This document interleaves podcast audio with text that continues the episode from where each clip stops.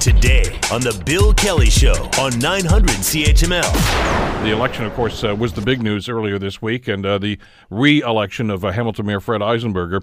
Uh, and uh, as is per usual, of course, we've uh, got some of the, the breakdown now as to exactly where the, the votes were in what particular areas.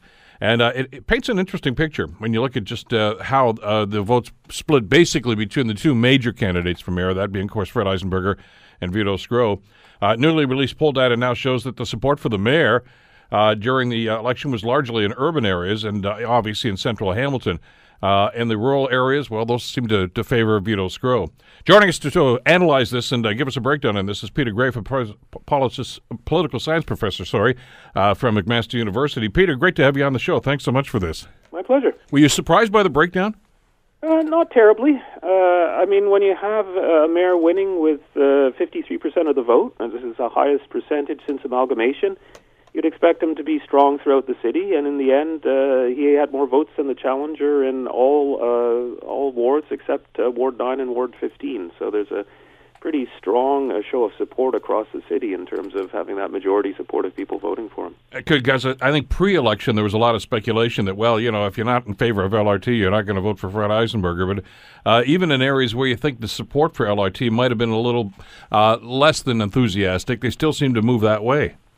Yeah, I mean, and and I guess you can read that two ways. I mean, I mean, a case in point might be Ward Nine, where you had the the two main candidates, and Doug Conley and Brad Clark running uh, hellfire against CLRT, and uh, you know there it's true Vito Sgro came out with uh, just over 50% of the vote, but uh, Fred Eisenberger was in the high 40s. So how do you understand that? I mean, I guess there's two ways of seeing it. One is that maybe those candidates misjudged the degree of opposition to LRT in that ward. Uh, but maybe two, it's a kind of underlying support for the mayor, even in cases where people didn't like one of his signature issues. Uh, you know, again, even in a ward which he didn't win at, you know, in the high 40s, he, he got a higher percentage than people like, uh, you know, across the city, people like uh, Bob Bratina or uh, Bob Wade uh, received in their winning campaigns. So there's a pretty a strong strength of support even in places where he finished second. And, and I think that's surprising to some people because anecdotally, the, a lot of the stuff we heard before the election was that you know the only support for LRT uh, and and I guess and through that for Fred Eisenberger is going to be right where the the, the route's going to go towards one two three four.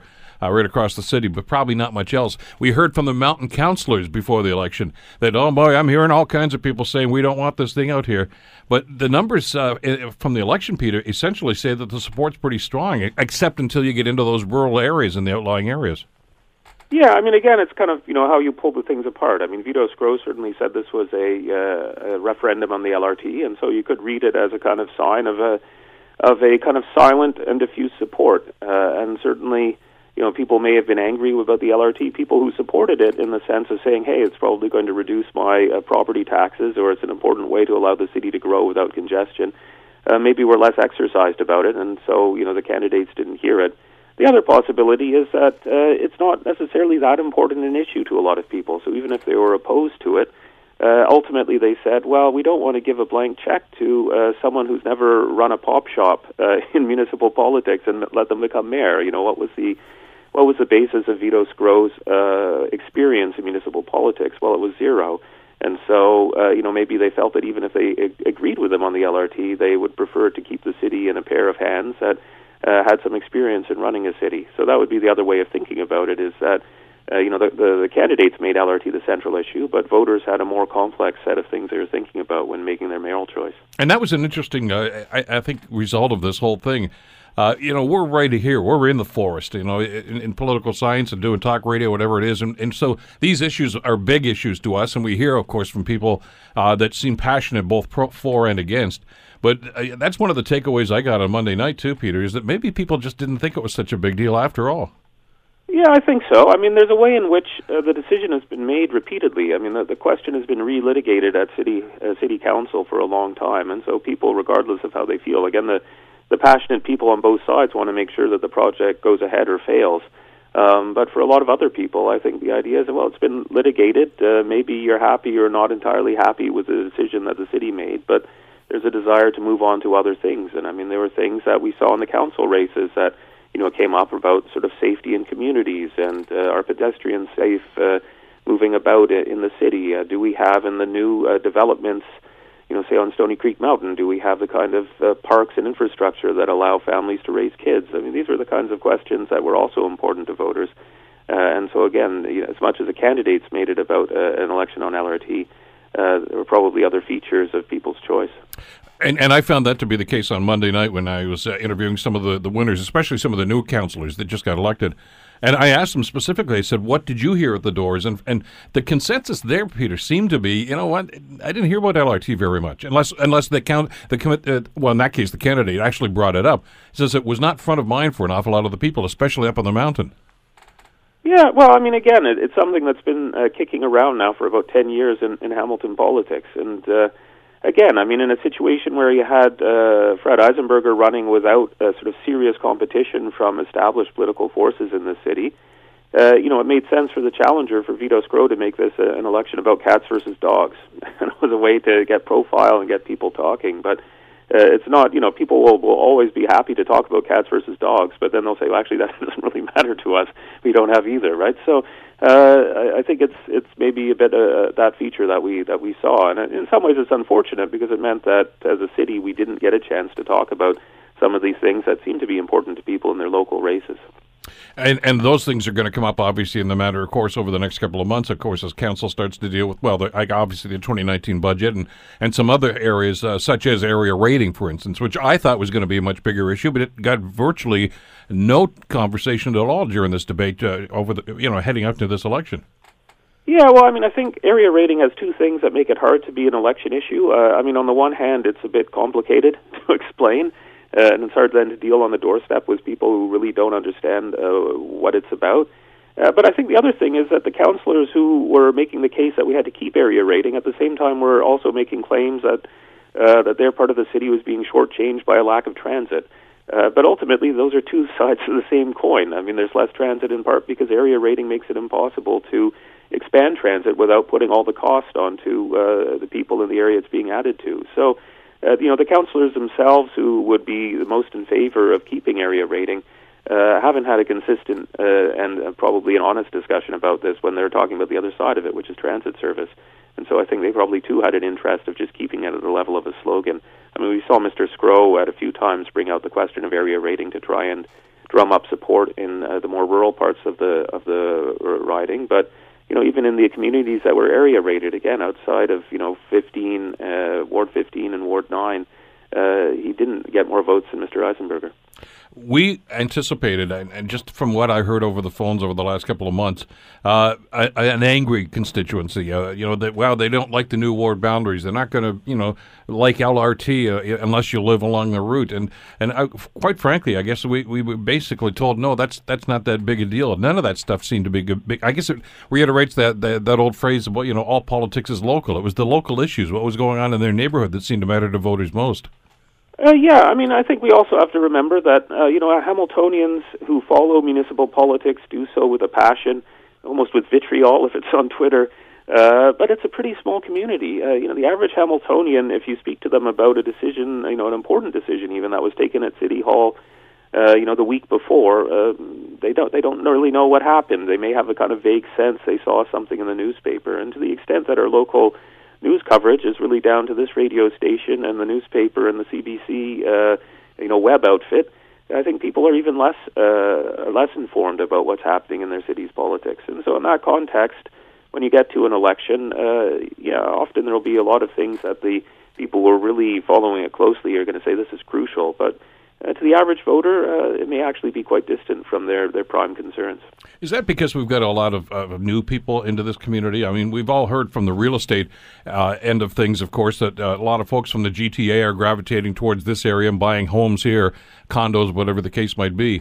Uh, are they not engaged in local politics? Are they still looking back to their to their hometown and, and more concerned about what's going on there than they are here? Yeah, I'm not sure if that's the case. I think you know we see from the turnouts in municipal elections, uh, you know, that's been kind of kicking around the sort of 35 to 40 percent range. It actually ticked up a bit in Hamilton this time, but you know, at that sort of range, it gives you a sign that it's a pretty minority interest. You know, historically looking at at municipal politics.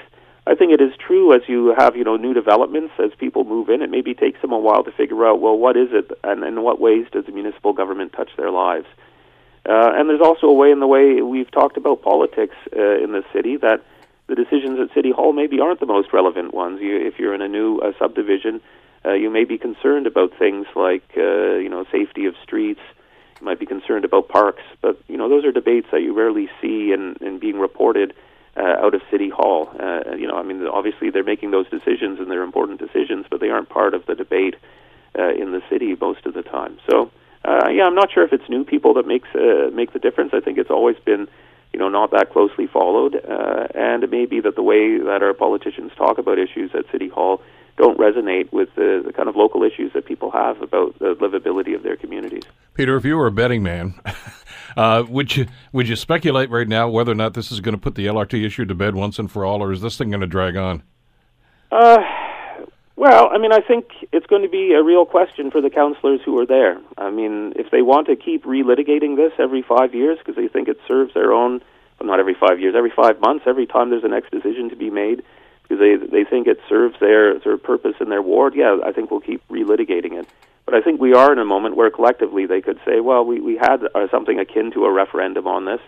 We seem to have still the same kind of split on council, which will lead to a narrow majority pushing it forward you know, let's actually try and make this a success of a project and make sure that we don't give the provincial government excuses to just pull the plug.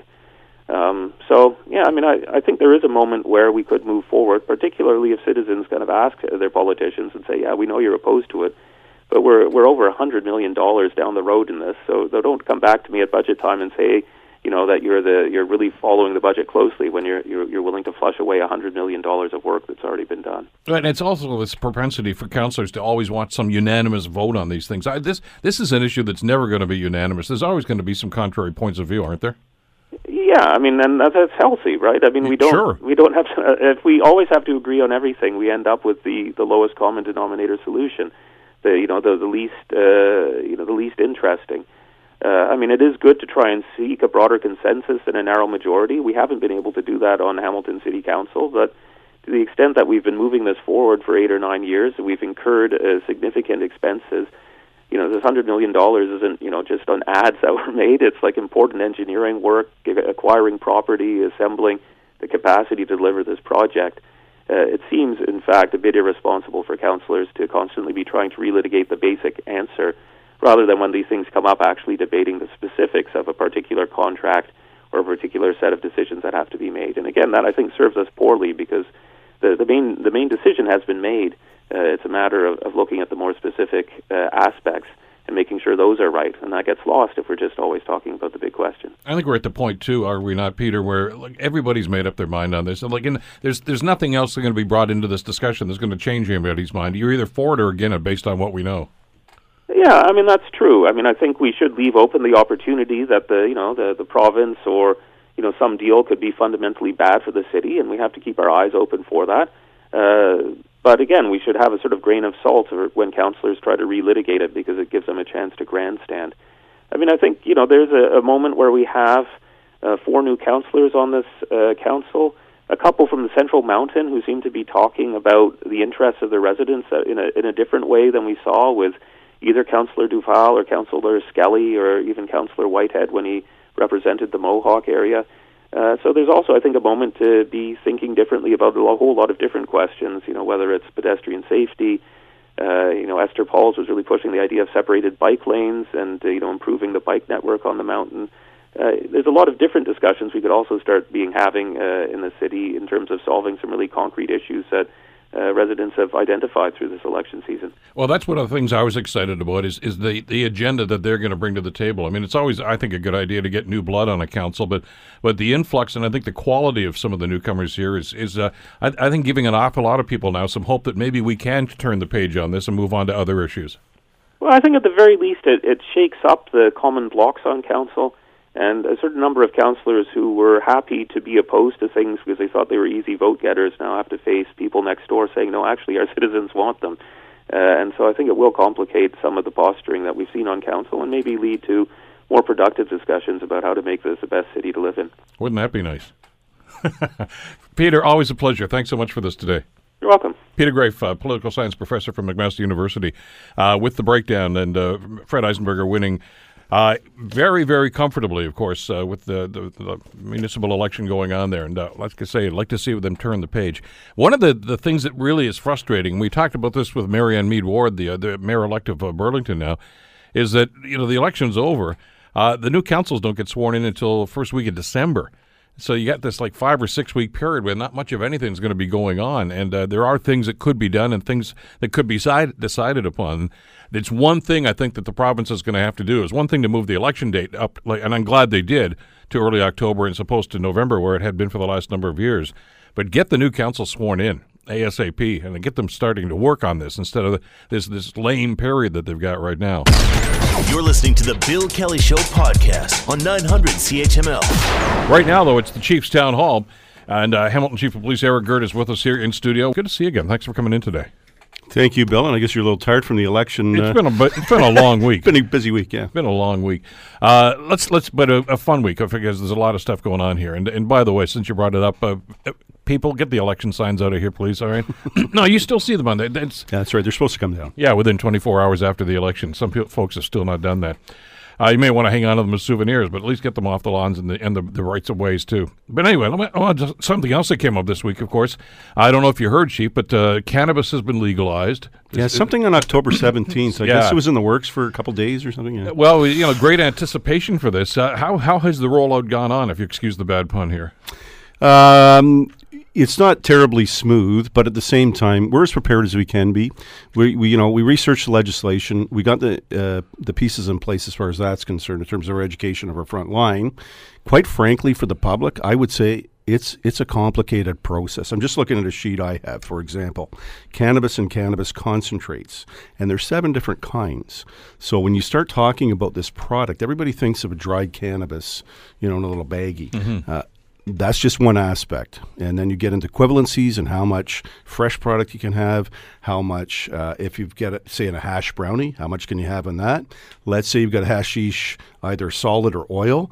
That's different again. So, what I would recommend to the public is before you start carrying it around and thinking everything's okay, make sure you research what you can actually carry because it's not that simple. It's not just a 30 gram bag of marijuana. And then, as you know, if you're in possession between 30 and 50 grams, exclude any medical possession, now you're into the federal ticketing scheme, which has not been put in place. And that's where I'll go. Some of the administrative processes have not been put in place yet.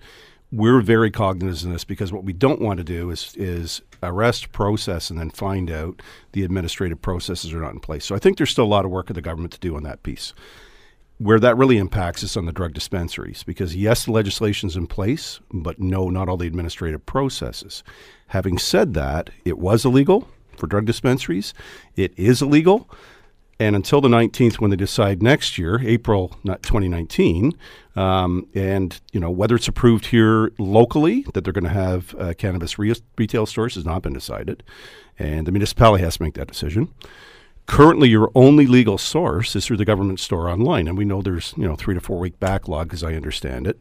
So even for people in possession currently, unless it's come through a government store, it's still illegal. It was illicit, and you know beyond just the legality of it, if you have obtained product not from the government store, you still run the risk of other drugs introduced into it, uh, spores, mold, all the other hazards that came from illicit production in the first place, they still remain. So I just say be cautious about this, but definitely, if you're going to consume, make sure you research it properly. There are still criminal sanctions if you're above the legal limits. And how do you determine those legal limits? Because I've uh, again the stuff I've tried to read up on uh, about this basically says uh, you said it depends on what you've ingested. Yeah, and that's more the if you're driving impaired, that's a whole different topic. I'm just talking about the actual possession or trafficking. Now they've changed it to selling and production. Uh, the term trafficking has now come out. The other thing is it used to be embraced in the Controlled Substan- Controlled Drugs and Substances Act. Cannabis has been taken out completely from that and is now governed actually by n- not one act, but two. There's a federal cannabis act and there's a provincial cannabis act. And then you've got all the related acts like the uh, Safe Smoking Ontario. I, I mean, I even got the verbiage on that proper, but um, you've got that as well. It's actually the Smoke Free Ontario Act. that also governs certain things. So it's complex. Where can you use this stuff? I, I mean, you know, people are saying, well, it's the same as tobacco. You just have to go to a smoking section. Or no, I can just walk down the street, and, and, and I don't know. If, I, I said I don't think you can. No, and this is the point. Let's just look at uh, possession inside a vehicle. And I think what the government has done is tried to mirror the liquor legislation in large part. So you cannot smoke in your car. You can't have it available freely to the driver. So it has to be in a sealed container out of reach of those people. So you go, well, how do I know that? Well, you have to turn to the provincial act for that, that governs how it's uh, regulated. And in some cases, you have to look to the municipal um, laws on, in terms of what they have decided. So we're, it's a three tier system. Federal's doing part, uh, prov- province is doing a part, and then the municipalities are doing part. That's why I say it's complex.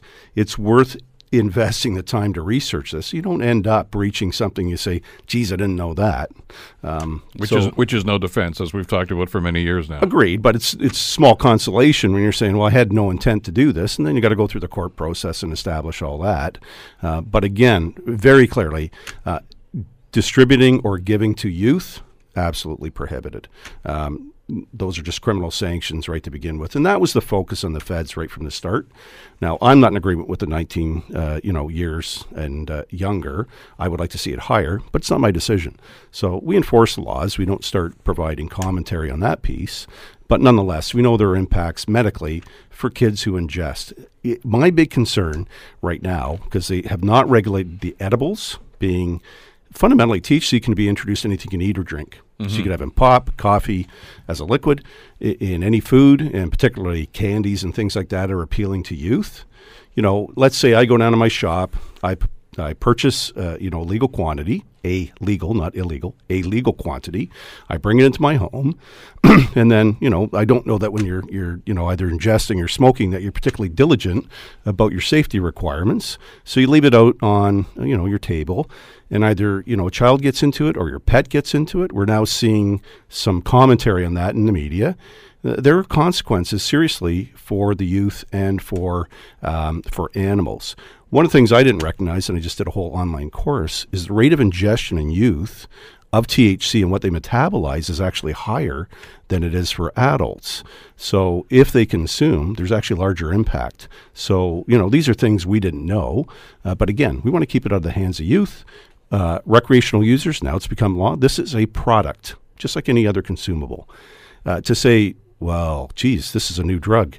How many drugs do we have in our current society? When you think about prescription medication, opioids, illegal drugs, like there's tons of drugs around. This is just what they've done is make it not illegal for possession under 30 grams. For medical users, you can have up to 150 grams that is medically prescribed, plus the 30 grams recreational. So just picture that. 30 grams is about the equivalent of 60 cigarettes. So 180 grams, that's that's about 300 and some odd cigarettes. That's a lot of cigarettes. And you're carrying that around a baggie. Theoretically, that's legal. But of course, we will do our due diligence and check on that. You may not get arrested, but we're going to make inquiries because if you are not in legal possession of it, then we will take the appropriate action. Uh, quick email here from Phil, who's listening to our conversation. Uh, says, "To my understanding, you can smoke a joint in the park, yet you can't consume a can of beer in the park. Uh, they're both mind-altering drugs. Why can you do one and not the other? I don't. I don't think you can smoke in the park, can you? Well, it depends. You're not supposed to smoke tobacco in the park. At, at City of Hamilton bylaw. Well, you got it right here. Uh, Smoke Free Ontario Act. Enclosed public place is prohibited. Enclosed workplace, schools, indoor common areas, child care center, or any place that smoking is not allowed. So what you're seeing now, and in some buildings, the landlord is saying, you know what, I'm going to make this a prohibited space legally.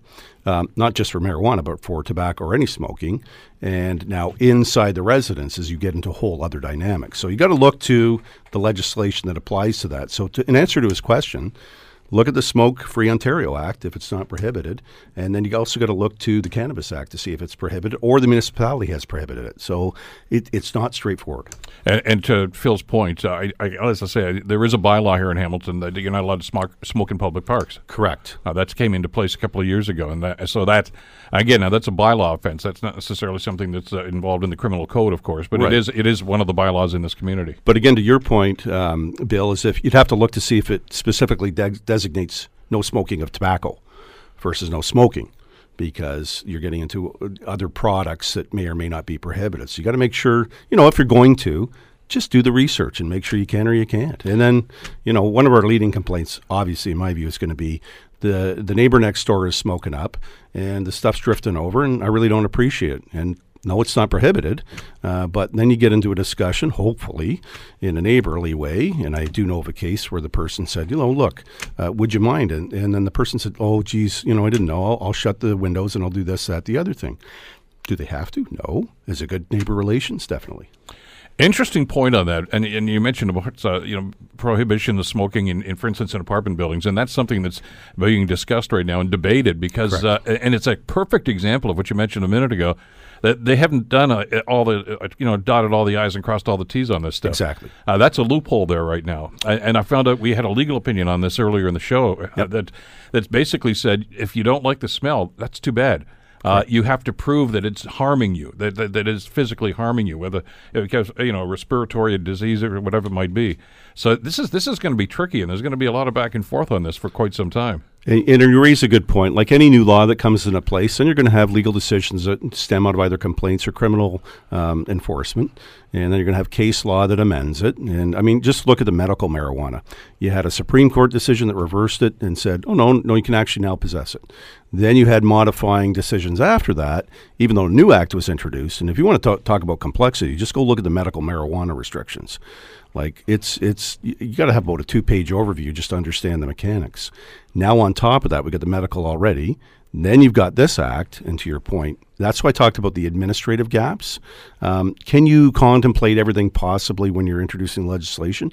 No, but there's there's lots of big pieces uh, where we still need to see that. So for us, on the drug dispensaries, and, and we continue with our enforcement action, and my message on that, it was illegal, it remains illegal up until such time as the government decides if you can open a dispensary.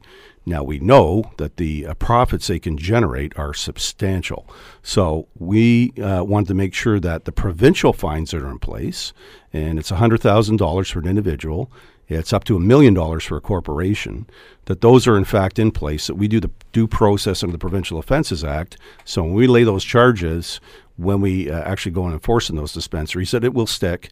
And I would like to think that a million dollar fine is going to sting. Um, and then if we look at subsequent fines, as you know, actually the higher fine is $5 million under the Federal Act, and that has to do with marketing to youth, making it attractive, those type of words. Uh, it's really uh, along kind of a consumer um, basis as opposed to, you know, police enforcement basis.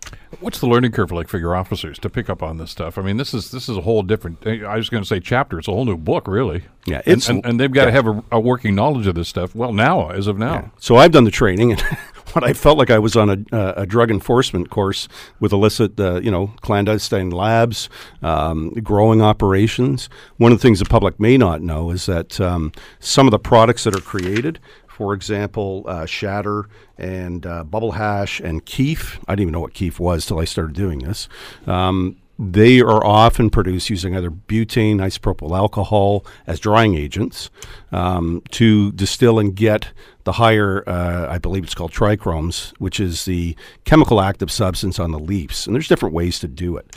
Uh, but obviously, uh, there's a public safety component because if you have, you know, cans and cans of butane that you're doing on this, and your let's say for example your furnace kicks on and uh, whoosh and now the place blows up. We know that from uh, previous clandestine labs. Well you cannot start using those products and they are prohibited in law there are other ways to do it with ice and other things but um, and i'm sure everybody will find that out very quickly uh, but there's still a huge public safety component and let's just talk about grows but and we know this from from uh, the drug grows. There's there's mold, there's uh, high humidity, and this is all because you're dealing with plants. And then there's toxicity uh, either from the product itself or the mold in the air. So you know our people have to be cognizant of that and wear personal protective equipment, up into including self-containing breathing apparatus in certain cases, so that our members aren't at risk. So you know if you're doing it in your home shop and you haven't looked after your safety regulations, you got to blow your house up. And I'm not trying to be alarmist, but you know if you haven't done your due diligence, these are some of the byproducts. This is you know you got to be serious about looking at what is happening in this. well, and we've seen that happen with some of the grow operations around here. Yeah. All of a sudden, a house blows up, and obviously, upon investigation, you find out that they were doing something like that all along. Correct and tends to have a negative impact with your neighbors because they, they don't like it when the house next door blows up and there's a whole public safety risk. And again, I'm not trying to be trite here, but we've seen that. And people go, geez, I didn't know that was going on. And uh, this will be some of the friction that's going to exist, no pun intended, between the implementation of this act and then what people will do relative to either harvesting, growing, and as you know, you can possess up to four plants in your own house. Well, now we've got people growing uh, on their properties up to four plants. You're listening to the Bill Kelly Show podcast on 900 CHML. Hamilton Chief of Police Eric Girt is here for the Chiefs Town Hall. And uh, yeah, we're going to go to your calls in a couple of seconds here 905 645 3221, star 9900. Emails and tweets coming up in just a couple of minutes as well. Your questions uh, about public safety and policing here in the community. And uh, we'll start it off with uh, Frank. Frank, thanks for holding on. How are you doing this morning? I'm quite well, thank you, uh, Bill, and uh, good morning, Chief. Morning, Frank. Uh, I uh, I have to ask you. Um, you know, you you describe all the little intricacies of what's going to happen here with the uh, legalization of marijuana, as it how's it how it's being used, where it's going to be used, what the rules are, what the rules aren't.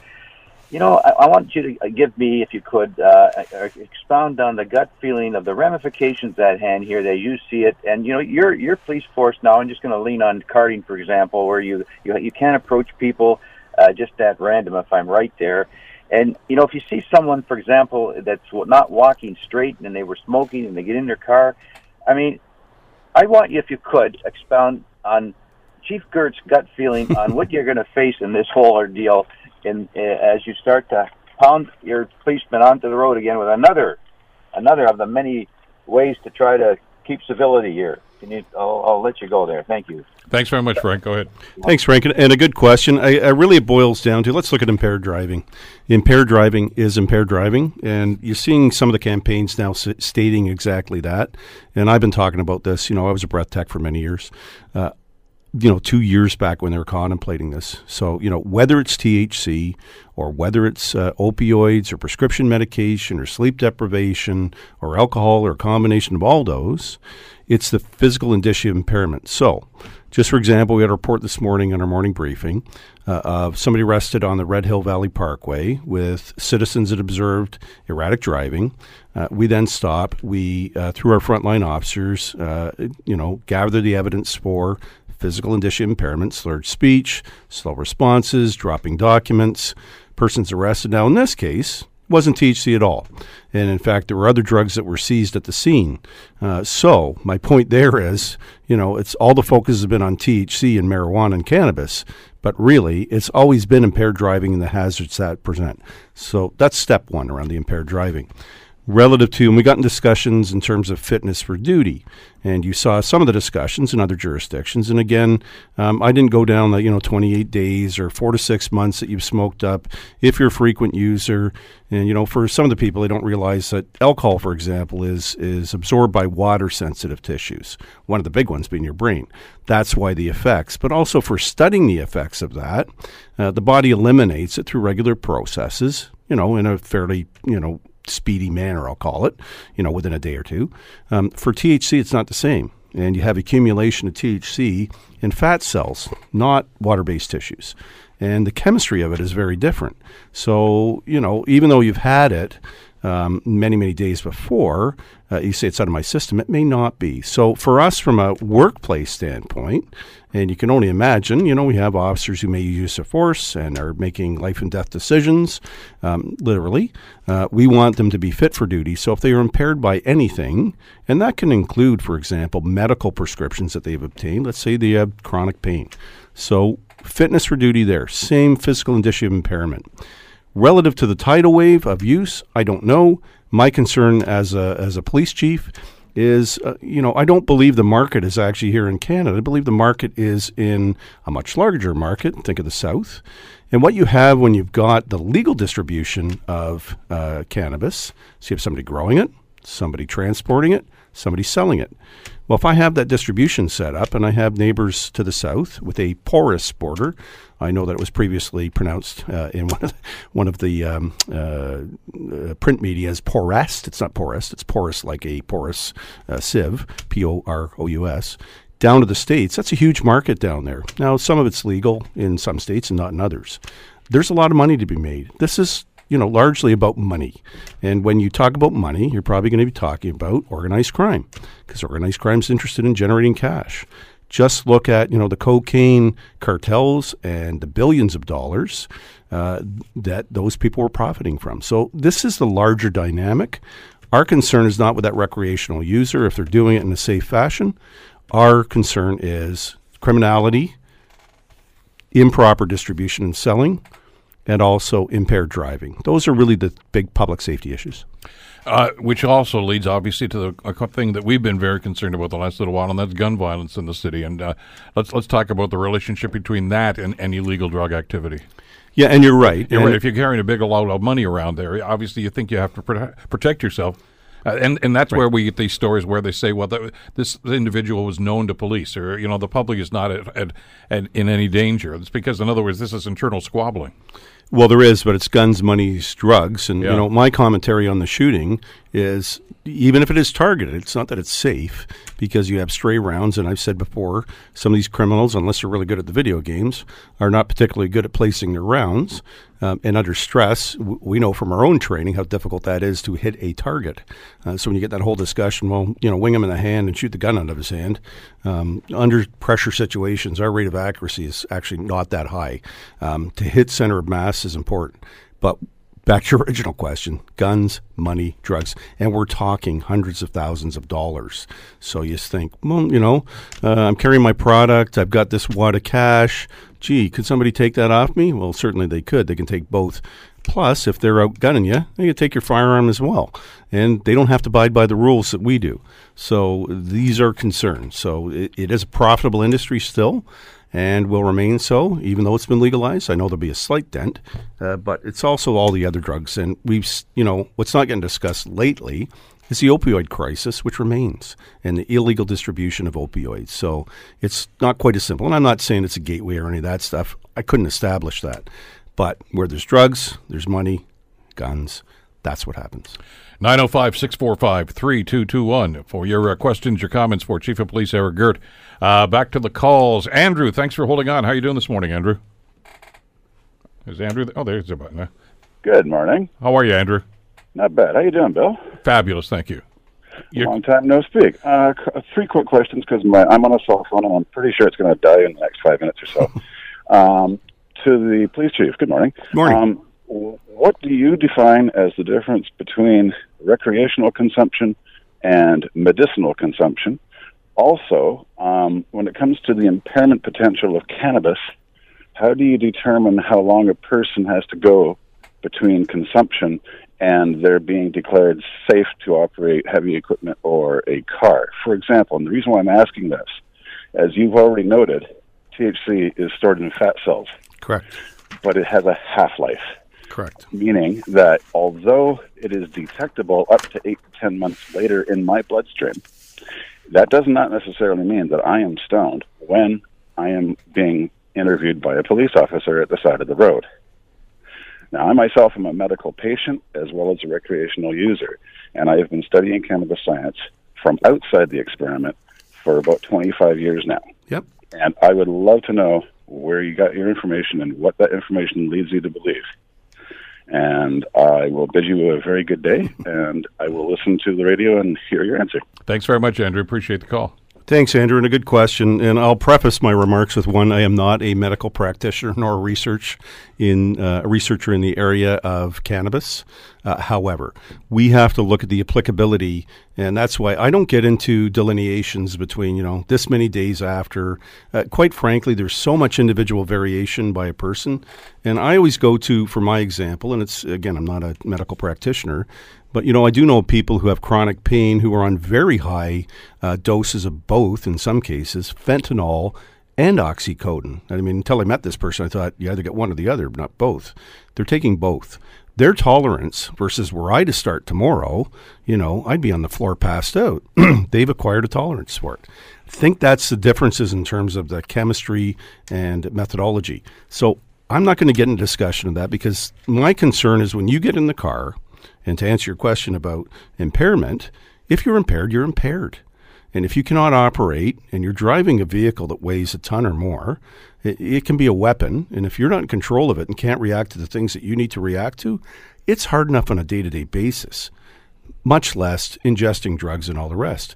If, for example, uh, you were a person, let's say on opioids, we'll take THC out of the equation, and your doctor says, you know what, you can't operate heavy equipment or machinery, well, then I guess you kind of got a driver's license suspension in a sense because that medical practitioner is stating, um, with the dose I'm giving you, you probably shouldn't be doing that because it's a risk.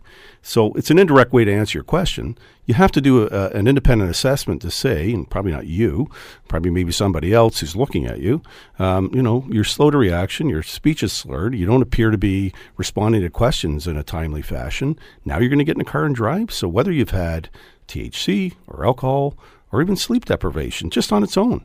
Um, there are times when you should not be behind the wheel. So there is no fixed answer for, you know, I smoked a, you know, a 3% uh, uh, joint uh, with this many grams at this uh, rate, and that will affect me in this manner. I don't think the science is there to indicate uh, a specific effect on a specific individual. I'll quickly go to just alcohol. Um, alcohol uh, affects women and men differently, and I know that from the uh, physical sciences I researched while I was becoming a breathalyzer technician. Does that mean I can testify in court in terms of the bio, uh, bio- biology of it? Uh, no, but I'm aware of it. And also, people who are overweight versus people who are lean and the effects there. Because if you're overweight for alcohol, we talked about it, it's not getting absorbed into the fat cells. It's getting absorbed in the water sensitive tissue. So actually, if you're more muscular, the alcohol dissipates further into the system versus someone who's overweight and has a higher fat content.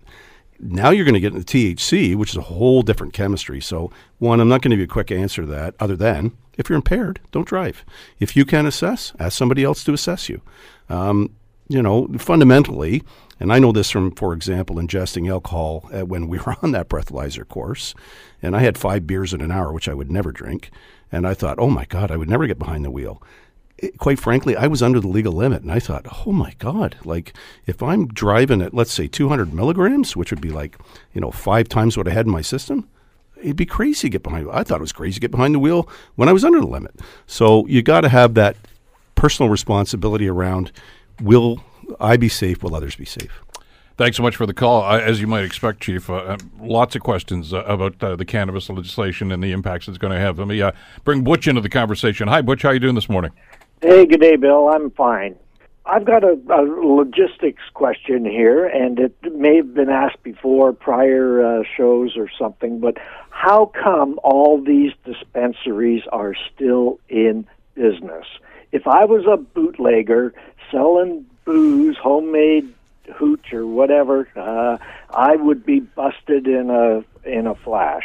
How come all these dispensaries are just popping up and they need business licenses. How how come how come that is happening? Yeah, and I can tell you as recently as yesterday, we did enforcement on uh, a dispensary. we will continue to do it. Uh, the number of dispensaries in Hamilton actually decreased by half when the legislation was passed, which we applaud. And uh, we will be continuing the enforcement. We have done over 50 dispensaries since January of this year in terms of seizing the product and charging. We'll continue to do that. What I'm hopeful for is that with the new fines that are in place, and I talked about them earlier, the $100,000 fine for an individual, the up to a million dollar fine for a corporation, is that those, in fact, will will be put into place and they'll be heard before Justice of the Peace uh, in Provincial Offences Court. And there are some other federal um, uh, acts as well that apply, so that may be before, uh, you know, a, a judge there. But I want to, from a chief standpoint want to see those penalties come into place that make it unprofitable to stay in business. So, um, you know, can't turn them out on a dime. We had a large proliferation in our particular uh, municipality, and we'll continue to enforce. We actually, in fact, worked with bylaw yesterday on one of the dispensaries, and we'll continue to do that enforcement. Okay, well, this is this is encouraging. Okay. Thanks for the call, Butch. Appreciate it. 905 645 3221 star 9900. The Bill Kelly Show, 900 CHML, with uh, Chief of Police Eric Girt. Amanda's next on the program. Hi, Amanda. Hi, how are you? I'm well. Go ahead for the Chief. One question, but I just wanted to make a quick comment based on uh, what a caller had just recently said um, about how long afterwards that you can operate a vehicle. Um, I currently have a, a med- medicinal prescription um, through Health Canada, and they do tell their patients that you have five hours after inhaling or smoking traditionally uh, cannabis uh, with THC. So I'm not sure if that's different based on each each uh, each person and their individual prescription, um, but they do give people who have a legitimate prescription requirements for themselves.